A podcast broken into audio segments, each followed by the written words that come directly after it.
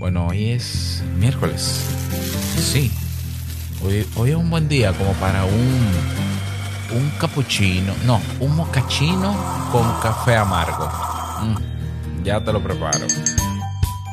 ¿Eres de los que realiza más de una tarea a la vez? ¿Te gustaría dedicar menos tiempo a ciertas tareas y lograr que tengan más calidad? Desde los años 80 se popularizó la famosa técnica Pomodoro, sin embargo, hoy hay decenas de técnicas que nos ayudan a enfocarnos mejor en las tareas que nos tocan. Una de ellas es la técnica Flow Time, que toma en cuenta nuestros estados de flujo y que asegura es mucho más efectiva que las tradicionales. De esto va. Si lo sueñas,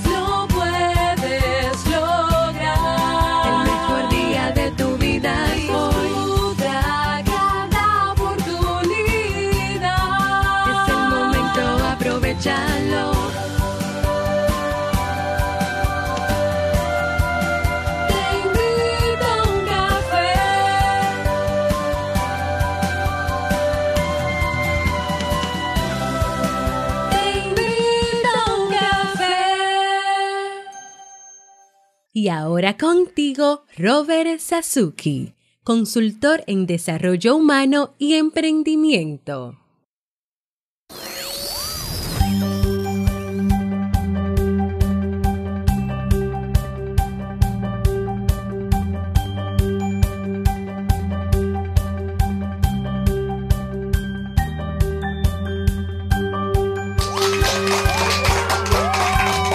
Hola, ¿qué tal con esa energía positiva, esos aplausos y aquí tu bebida favorita? Espero que la disfrutes. Damos inicio a este nuevo episodio, episodio 1393 del programa Te invito a un café. Yo soy Robert Sasuki y estaré compartiendo este rato contigo, ayudándote y motivándote para que puedas tener un día recargado positivamente y con buen ánimo. Esto es un podcast y la ventaja es que lo puedes escuchar en el momento que quieras, no importa dónde te encuentres y todas las veces que quieras. Solo tienes que suscribirte o seguirnos en tu reproductor de podcast favorito para que no te pierdas de qué, de cada nueva entrega, porque grabamos lunes, miércoles y viernes desde Santo Domingo, República Dominicana y para todo el mundo. Y hoy un tema que vale la pena tomar en cuenta, que me parece muy interesante y que espero que para ti sea de muchísima utilidad.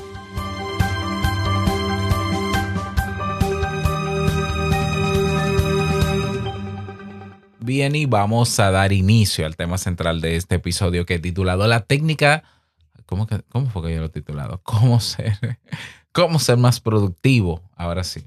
O efectivo con la técnica Flow, flow Time. Mm, Vamos a hablar sobre esta técnica que, bueno, yo no sé si llamarle técnica, pero está bien, vamos a llamarle técnica, porque así lo llamaron los autores o el autor. Entonces, um, técnicas de productividad hay muchas. Eh, técnicas como, por ejemplo, la Pomodoro, técnicas como la de tragues ese sapo, eh, técnicas como la de... eh, bueno, es que, es que yo, yo no me las sé de memoria evidentemente, pero están ahí. Y cada técnica de productividad tiene una aplicación. Yo creo que muchas técnicas se complementan unas a otras. Aunque yo sé que cuando vemos un sistema de productividad, generalmente ese sistema de, de productividad propone una serie de técnicas, aparte de las estrategias, ¿no? Una serie de técnicas que o van en consonancia directa con el sistema integral o son las que quizás mejor funcionan en ese sistema. Pero eso no quita que nosotros aprendamos ese sistema, utilicemos ese sistema de productividad y en la técnica podamos hacer reajustes. Por ejemplo, en el, en el caso del método CAR de Jair Amores, eh, se propone que se utilice la técnica de time blocking. Eh, y bueno, perfecto, pero yo voy a usar time blocking, eh, pero a pesar de eso yo puedo meter otro, otro tipo de técnica dependiendo del tipo de trabajo que yo voy a hacer. Entonces, eh, las técnicas no todas necesariamente compiten entre ellas, sino que se complementan, se complementan bastante bien. Entonces, si nos ponemos a analizar el, eh, lo que mm, cubre cada técnica, generalmente las técnicas de productividad suelen cubrir diferentes áreas. Hay técnicas que están diseñadas para el trabajo mecánico, como digo yo, o en automático. Mecánico, bueno, es en automático. Eh, por ejemplo, la misma Pomodoro. Hay personas que están en su empleo y tienen que hacer un trabajo repetitivo y eh, si no toman en cuenta el tiempo de trabajo más descanso, pues se van a desgastar. Entonces la técnica Pomodoro te ciñe a un horario porque generalmente en los empleos se trabaja por horario, lamentablemente, y no por rendimiento. Esa es la realidad que tenemos. Entonces la técnica Pomodoro te ayuda a parar y a decir, ok, ya, para un momento, descansa, tómate otro tiempo. Funciona también en la técnica Pomodoro muy bien eh, para trabajos, eh, tareas que, que exigen cier- cierto nivel de compromiso y que tienen fecha límite. Y así cada técnica, digamos que puede abarcar alguna dimensión humana. Algunas tienen que ver con tiempo, algunas tienen que ver con el trabajo operativo, otras tienen que ver con el trabajo profundo o el trabajo que- creativo. Y una de las que vamos a hablar hoy, que es la técnica del flow time, se propone como una técnica para el trabajo creativo, para la realización de tareas creativas.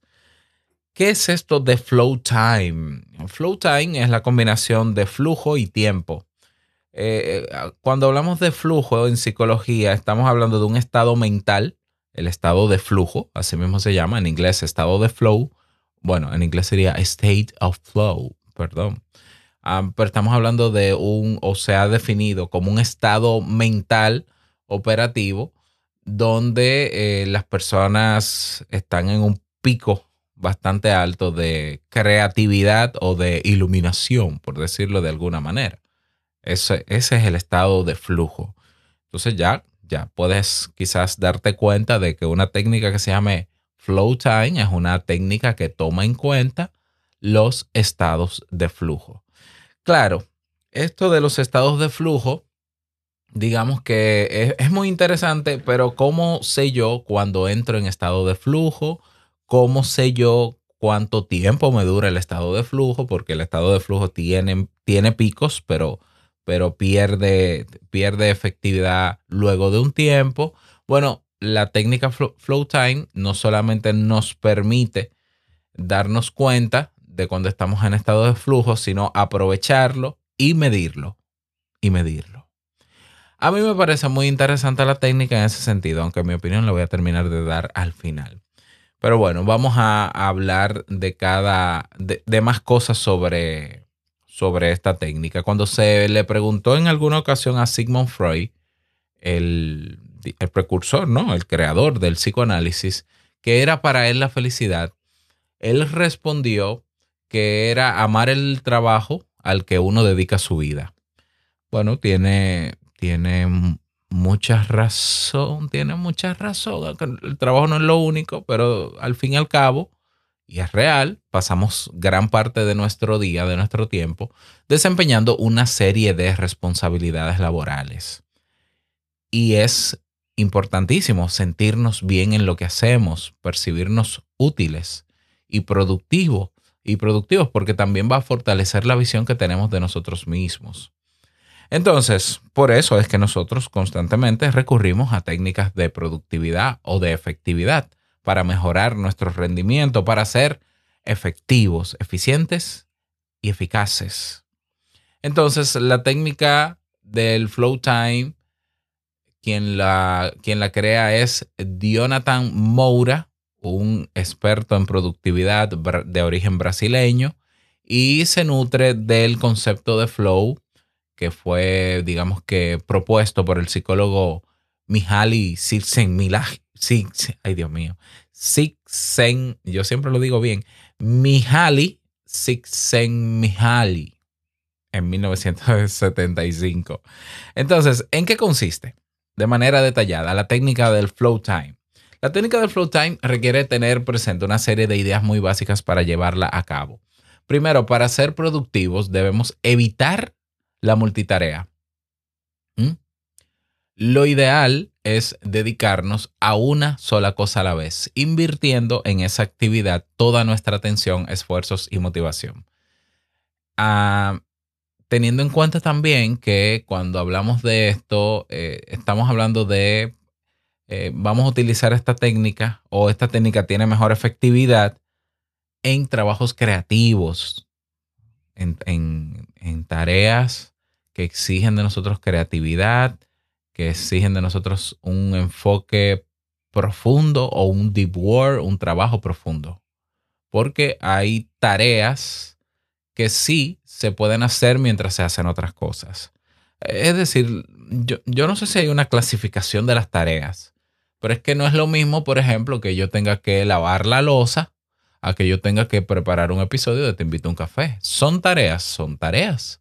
Pero lavar la losa no exige de mí un trabajo intelectual, no exige de mí una concentración para yo ser creativo. ¿Qué, más creativo puedo ser lavando la losa que lavarla como siempre la lavo? Entonces es más un hábito, o sea, eh, es más una rutina, mejor dicho, el lavar la losa. Por tanto, yo puedo lavar la losa mientras escucho podcast, como efectivamente lo hago, para disfrutármelo, ¿no? O ver videos. O sea que sí, hay tareas que son muy automáticas, muy de rutina, que tú puedes hacerlas mientras haces otra cosa. El problema es que hay gente que no sabe diferenciar el tipo de tarea a la que se enfrenta. Y si tú no sabes diferenciarlo, pues tú vas a hacer lo mismo y te vas a comportar de la misma manera y vas a utilizar y a mezclar los mismos recursos en todas las tareas. Y no tiene sentido, piénsalo. O sea, si tú necesitas redactar un informe que sale de tu cabeza, por decirlo así, versus lavar la losa o qué sé yo, qué, qué otra más pudiera ser que sea muy fácil, eh, ir al trabajo. Bueno, lavar la losa. Lavar la losa, repito, es de rutina. Tú tienes ya el hábito de lavarla de una manera, tienes un estilo. Tu cerebro no va a invertir energía en lavar la losa. Tú vas a lavar la losa con los ojos cerrados y con la mano y hasta de espaldas. Por tanto, en ese tipo de tareas que son rutinarias, puede que quepa hacer otra cosa al mismo tiempo. Y no necesariamente se afecta a la productividad porque mi tiempo de lavar la losa es directamente proporcional a la técnica que yo uso para lavar la losa, la cantidad de agua que hay y la cantidad de losa. Cuando se acabe la losa, los platos, se acabó. En, en el- la tarea del informe, yo necesito concentración porque necesito escucharme, necesito pensar para vaciar esa información en el mismo. Por tanto, ahí no puede haber multitarea. Y de hecho, cuando hay multitarea en una, en, en una tarea reflexiva, creativa o profunda, se pierde el estado de flow o nunca se alcanza, mejor dicho. Entonces, lo que se propone aquí es que las mejores, para que estén las mejores condiciones para el uso de la técnica flow time en una tarea que sea creativa, reflexiva o, profunda, cero multitarea. Y yo estoy totalmente de acuerdo, tiene todo el sentido del mundo. Cero multitareas. Otra característica o idea básica de esta técnica es que em, hay que clarificar las metas y lo que deseamos lograr. ¿Ya? Esto se explica muy bien, por ejemplo, en el método de Jair, en el método CAR, que tiene que ver con, bueno, ok, yo ya hice una lista o tengo vaciado o capturado cosas que quiero hacer, pero yo necesito hacer una lista de pasos. Entonces, en el mismo bloque de tiempo donde yo voy a colocar la tarea que me toca hacer, yo tengo que describirla para saber y tener la claridad de cómo hacerla, qué voy a lograr con eso, eh, tenerlo claro. Eso también es muy importante. Tiene todo el sentido del mundo. Número tres, para aplicar la estrategia necesitamos de algún, de algo que nos apoye a darle seguimiento al tiempo que nos tome a nosotros es en trabajar en estado de flujo. Eh, porque el estado de flujo es, eh, es como cíclico, ¿no? Tiene una duración. Y a veces es corta y a veces es larga, dependiendo de lo que sea. Por ejemplo, se han dado casos de personas, eh, artistas, que están componiendo eh, alguna canción o produciendo alguna música y pueden durar 12 horas, 12 horas sin parar. ¿Mm? De hecho, hay artistas que utilizan la técnica de que cuando van a grabar una canción se meten en el estudio y duermen ahí. Yo no sé qué tan positivo sea eso. Ellos, ellos tendrán que decirlo, pero hay otras personas que su estado de flujo, de flujo va entre los 25 minutos y hay otras hasta los 90 minutos. Pero la realidad es que el estado de flujo llega a un momento en que baja y que no podemos forzarlo porque, porque no se puede forzar simplemente el estado de flujo. Hay que de alguna manera recargar y retomar para volver a conectar con el mismo. Entonces necesitaríamos por lo menos un, o un software o una aplicación de esta de, de móvil que nos ayude a medir, fíjate la diferencia con la Pomodoro, a medir el tiempo que duré yo en estado de flujo. A diferencia de la Pomodoro que me pone un- una cuenta regresiva para terminar la tarea. Ah, 20 minutos de tarea, 10 de descanso. Entonces tú pones un cronómetro eh, de en cuenta regresiva para que cuando terminen los 20 minutos te avise. Entonces tú en Pomodoro trabajas en contra del tiempo o, a la expectativa de que se acabe el tiempo. En el estado de flujo no es eso. En el estado de flujo es yo voy a fluir, vamos a ver qué tiempo me dura y voy a medir. eh, en principio voy a medir cuánto suelen durar mis ciclos de flujo para luego yo establecer un parámetro que me puede ayudar a tener claro de que, bueno, ya yo sé que yo, mis picos de flujo eh, suelen durar 30 minutos. Bueno, pues quizás ya luego no te falte, no es necesario, perdón, que lo midas, porque ya tú te conoces en ese sentido. Y bueno, eh, esta técnica también requiere que seamos capaces de alcanzar el estado de flujo.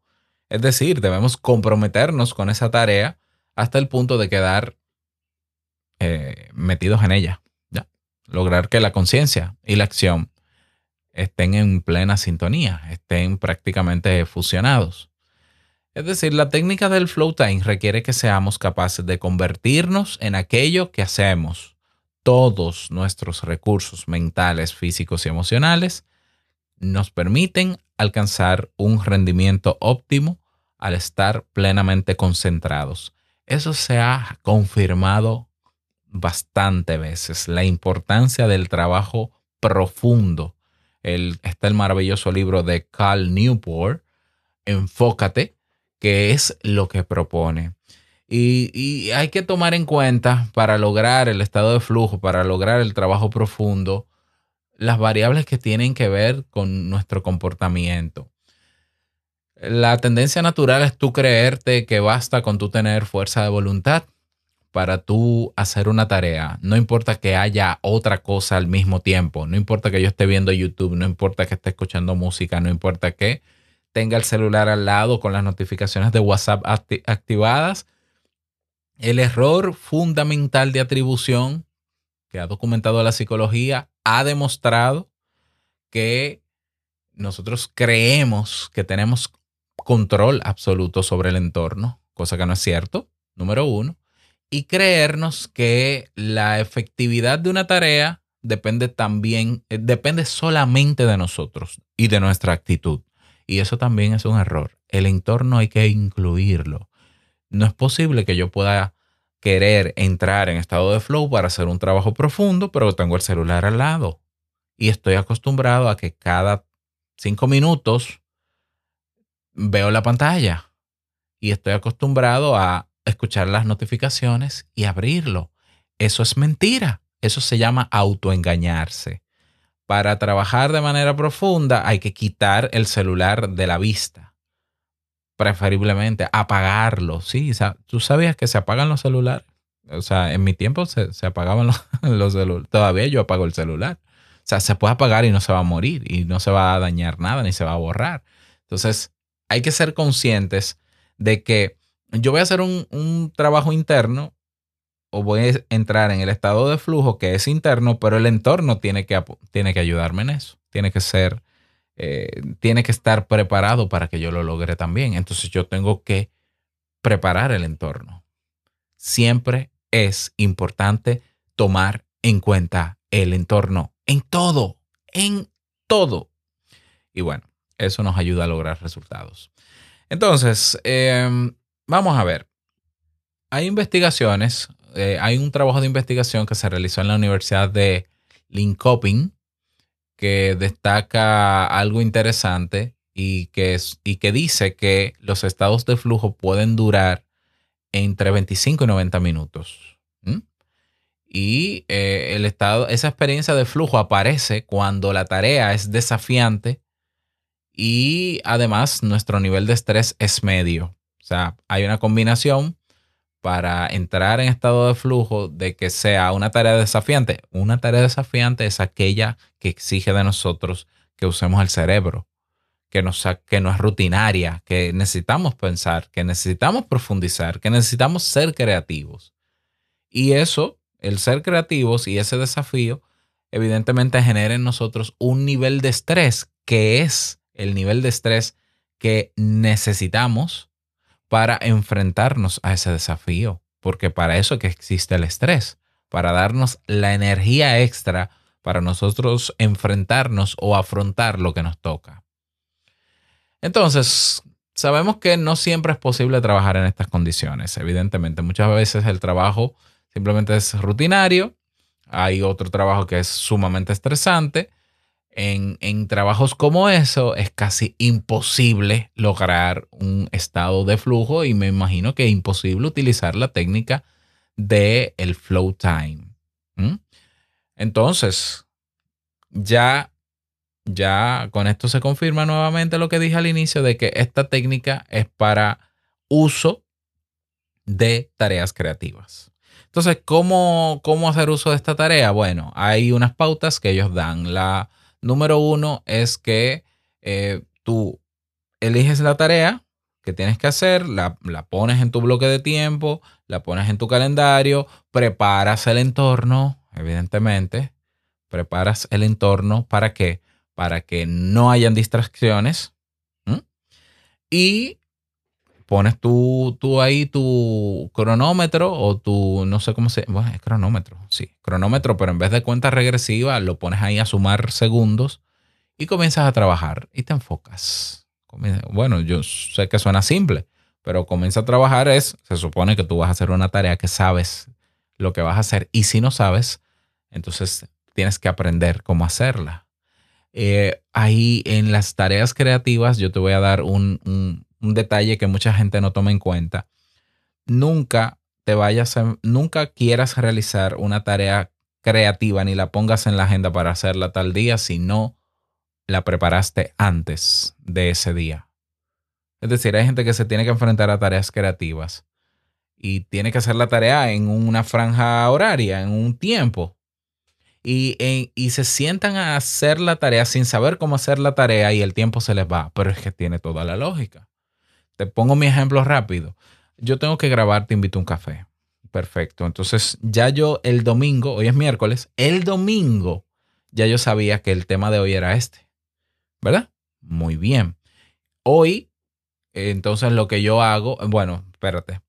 Ayer yo leí varios artículos relacionados con el tema de hoy. Ya ayer yo estuve preparando el tema y fui haciendo ensayos mentales. Yo constantemente hago ensayos mentales de qué señalar, de qué resaltar de cada, de, de cada tema, etcétera, etcétera. Bueno, pues esta mañana me levanté a las 5 de la mañana hoy y tengo una escaleta que eh, es ahí donde vacío las principales ideas del tema. Y entonces vacío ahí las, lo que tengo que hacer, cómo hacerlo, cómo grabar y demás. Pero yo vengo preparándome para una tarea profunda, creativa, días antes. Entonces, eso es muy importante. Me toca hacer tal cosa y eso requiere de mí mucha concentración. Bien, ¿sabes hacerla? Ah, no. Bueno, hay un problema. Porque el, el momento de hacer la tarea es sabiendo hacerla. Se aprovecha sabiendo hacerla. En el momento en que tú llegas al horario en que tienes que hacer una tarea y tú no sabes cómo hacer esa tarea, tenemos, ¿cómo era que yo hacía? Tenemos un problema, Houston. Tenemos que preparar el, o por lo menos describir en pasos cómo hacer esa tarea. Antes, días antes, un día antes, antes de que llegue la fecha para realizarla. Bien. Entonces, eh, el esquema de Flow Time es muy básico, eh, es muy sencillo realmente. Ellos lo que dicen es que, bueno, mide, comienza a trabajar en, en esa tarea creativa, mide el tiempo y te darás cuenta cuánto suele ser, cuánto puede durar tu estado de flow en promedio, que puede ir desde los 25 minutos hasta los 90. Pero si excedes de los, qué sé yo, 25 o 30 minutos, eh, para un momentico, tómate unos 5 minutos de descansos y retoma. Esos 5 minutos de descanso trata de que no sean para distraerte con el móvil. Es decir, 5 minutos de pausa es ve, párate, toma agua, mira al techo de tu casa, estírate, respira profundo, come algo breve si quieres algún alguna picadera, no, no, algo así, un snack y retoma, porque en el momento en que prendiste o abriste el celular, se va el estado de flujo. Y te lo puedo explicar, ¿no? Pero no te lo voy a explicar.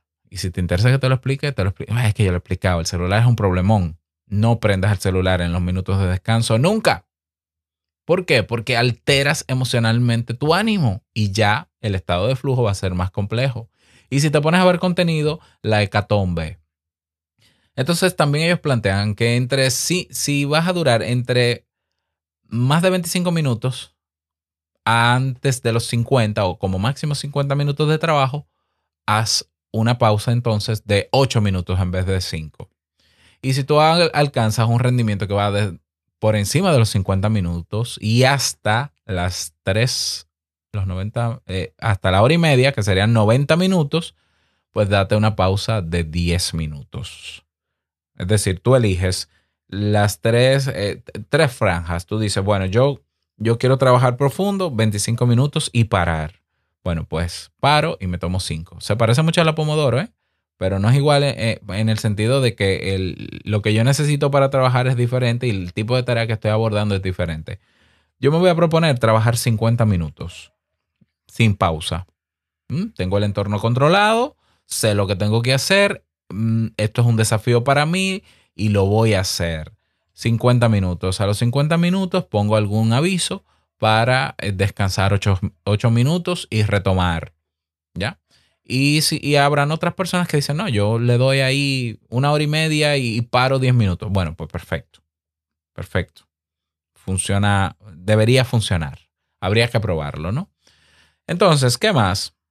El objetivo al final, al poner en práctica estas, eh, eh, estos espacios para trabajar en tareas creativas, es conocer nuestros estados óptimos de flujo o de flow. O sea, si tú eh, estás en intervalos entre 40 y 50 minutos, te vas a, y sabes que tu estado de flujos se puede mantener en estado óptimo entre 40 y 50 minutos, entonces tú puedes hacer un mejor time blocking, por ejemplo. Tú ya te conoces y sabes que, ah, mira, esta tarea que yo he calendarizado eh, es una tarea creativa. Incluso debería haber alguna nomenclatura para que cada tarea que tú vacíes en tu calendario, a, tener o una nomenclatura o un color que te, que te recuerde, aunque eso tú lo sabes, que te recuerde que esa técnica es creativa. Y bueno, pues entonces la franja de tiempo que necesito bloquear en mi calendario, como yo sé que mi estado de flujo va entre 40 y 50 minutos, puede ser una hora 10 minutos, una hora 20 minutos. Es decir, ponle un poquito más de minutos para que puedas manejarte con respecto a eso y hasta quizás una, una hora y media de bloqueo. Yo sé que voy a trabajar intensamente entre 40 y 50, pero si, se, si aparece algo imprevisto, bueno, pues puedo lidiar con el tiempo y no tener que saltar de una tarea a otra de manera eh, rápida, ¿no? De manera abrupta. Es importante y se señala constantemente eh, eliminar distracciones. No solamente distracciones tecnológicas, que sí, que hay que eliminarlas. También eh, que haya un escritorio que no esté sobrecargado, que esté limpio o limpio no, organizado es la palabra. El orden también nos afecta psicológicamente. En positivo el orden y el desorden en negativo y también nos distrae. Entonces, adiós móvil en momentos de trabajo profundo, adiós móvil. Cómprate una, una jaula de Faraday. ¿Mm? Búscalo, así mismo, búscate un bolso de jaula de Faraday y tú metes ahí el celular. y eso cuesta como 8 dólares. O menos.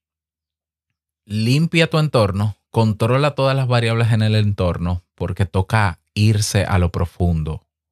Toca irse a lo profundo. Y si tú de verdad quieres ser efectivo, que te sobre tiempo para otras cosas que son igual de importantes y, y tener un resultado que cumpla con lo que tú quieres que se cumpla, hay que tomarse esto en serio. ¿Ya? Hay que tomarse, o sea, el trabajo profundo se ha desvalorizado bastante, pero el trabajo profundo tiene muchísima importancia porque es el trabajo que mejor nos ayuda a lograr los resultados que queremos. Eh, y nos ayudan a crecer también, evidentemente. ¿Mm? Entonces, eh, ellos proponen que si durante el tiempo de concentración, ya para terminar, surgen pensamientos rumiantes eh, que te distraen, ¿verdad? Pues entonces ellos te, ellos te invitan a hacer un autorregistro de esos pensamientos. Es decir, tú vas a capturar, como dirías ahí, no, mentira, la palabra no debería ser capturar. Tú vas a vaciar tu mente de esos pensamientos escribiéndolos. O sea, es como decirle a la mente, ok, me estás presentando estas ideas, yo debería estar aquí metido en lo profundo. Ok, te voy a hacer caso. Sí, sí, claro, claro. Déjame anotar la idea, el pensamiento, y luego en otro momento, que son mis momentos de planificación y de evaluación de cierre del día, pues yo veré qué hago con esos pensamientos, que probablemente sean pensamientos que no sean para nada relevantes, cosa que no me extraña de nuestro querido cerebro, pero están ahí y molestan porque lo- los distractores no solo son externos, tenemos distractores internos. ¿Mm? ¿Esta técnica funciona a la primera? Mm, Tal vez no. Si tú no estás acostumbrado o acostumbrada a trabajar en un ambiente controlado y a trabajar eh, de manera profunda y concentrada, sin ningún tipo de distracción, ya tú tienes un mal hábito ahí. Tú tienes que crear ese hábito. Y ese hábito incluye el entorno, incluye incluso a tu familia, que tú le digas, miren, yo a partir de ahora voy a trabajar una hora diaria eh, en esta habitación o en esta oficina o en el estudio, en el caso de que estés en tu casa, eh, no me llamen, no me digan nada a menos que haya una emergencia real y defínele lo que es una emergencia y ponle ejemplos. Ya, porque que se, que, se dañó un juego, no, un juguete no es una emergencia. Por ejemplo, si estás en el trabajo, se supone que tú tienes un espacio, un espacio físico para trabajar. Bueno, pero el ambiente laboral tuyo es eh, muy mm, social y abierto, pues habla con tus compañeros y le dice, miren, hay, una, hay ciertas tareas, ciertos momentos en el día donde yo voy a estar encerrado en mí para poder realizar bien mi trabajo, porque mi trabajo tiene un componente operativo, automático, pero tiene un componente creativo y, y en esos momentos quizás yo no socialice con ustedes, pero no se preocupen, es porque estoy metido dentro. Hay que preparar el entorno. Hay cosas que yo no voy a poder controlar del entorno. Bueno, yo busco controlar lo que pueda. Y realmente cuando te das cuenta es mucho lo que se puede controlar del entorno cuando se va a hacer trabajo profundo. A menos que, ¿verdad? No tengas, no tengas ninguna condición. Entonces ahí ya el problema es que entonces, ¿qué trabajo profundo? ¿Qué tarea profunda? ¿Cómo vas a realizar la tarea? Nunca vas a ser efectivo y ya eso es otro tema. ¿Mm? Entonces estamos ante una técnica interesante. Me encantaría que la pruebes. Yo la voy a probar también.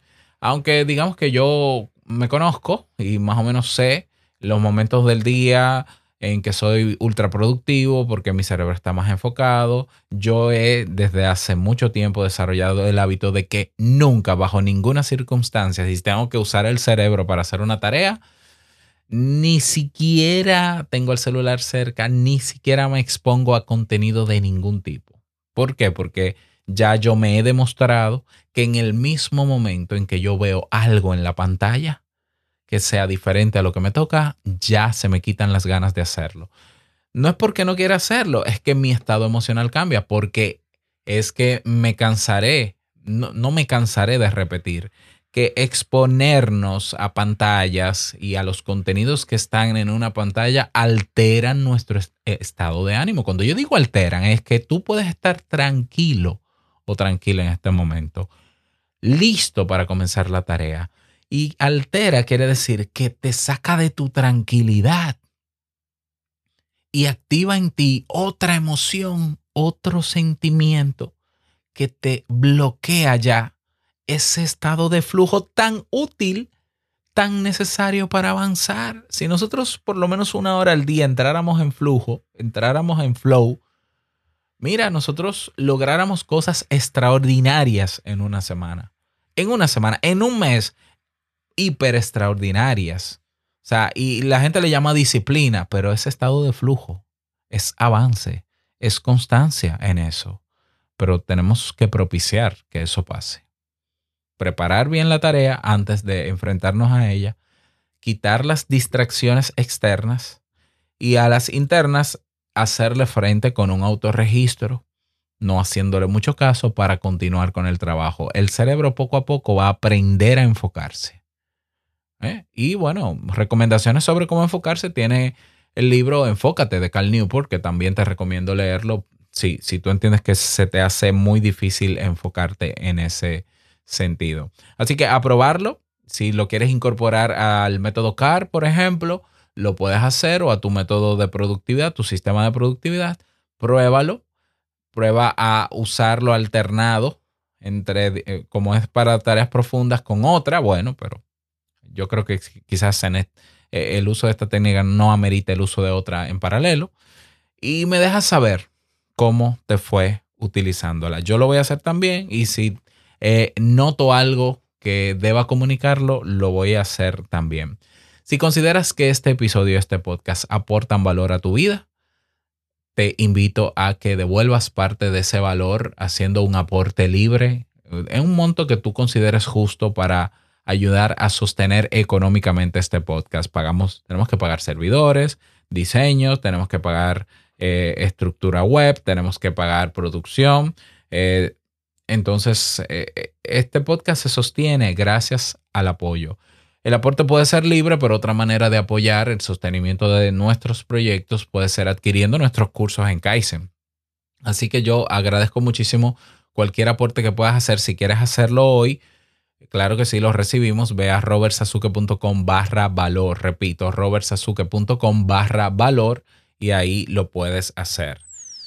Y nada más, desearte un feliz día, que lo pases súper bien. No quiero finalizar este episodio sin antes recordarte que la vida es una y nosotros la vivimos. Nos escuchamos el próximo viernes en un nuevo episodio. Eh, si no te has unido a nuestro canal de Telegram, ve a Telegram y escribe Te invito a un café y nos vemos dentro. Que pases bonito día. Chao.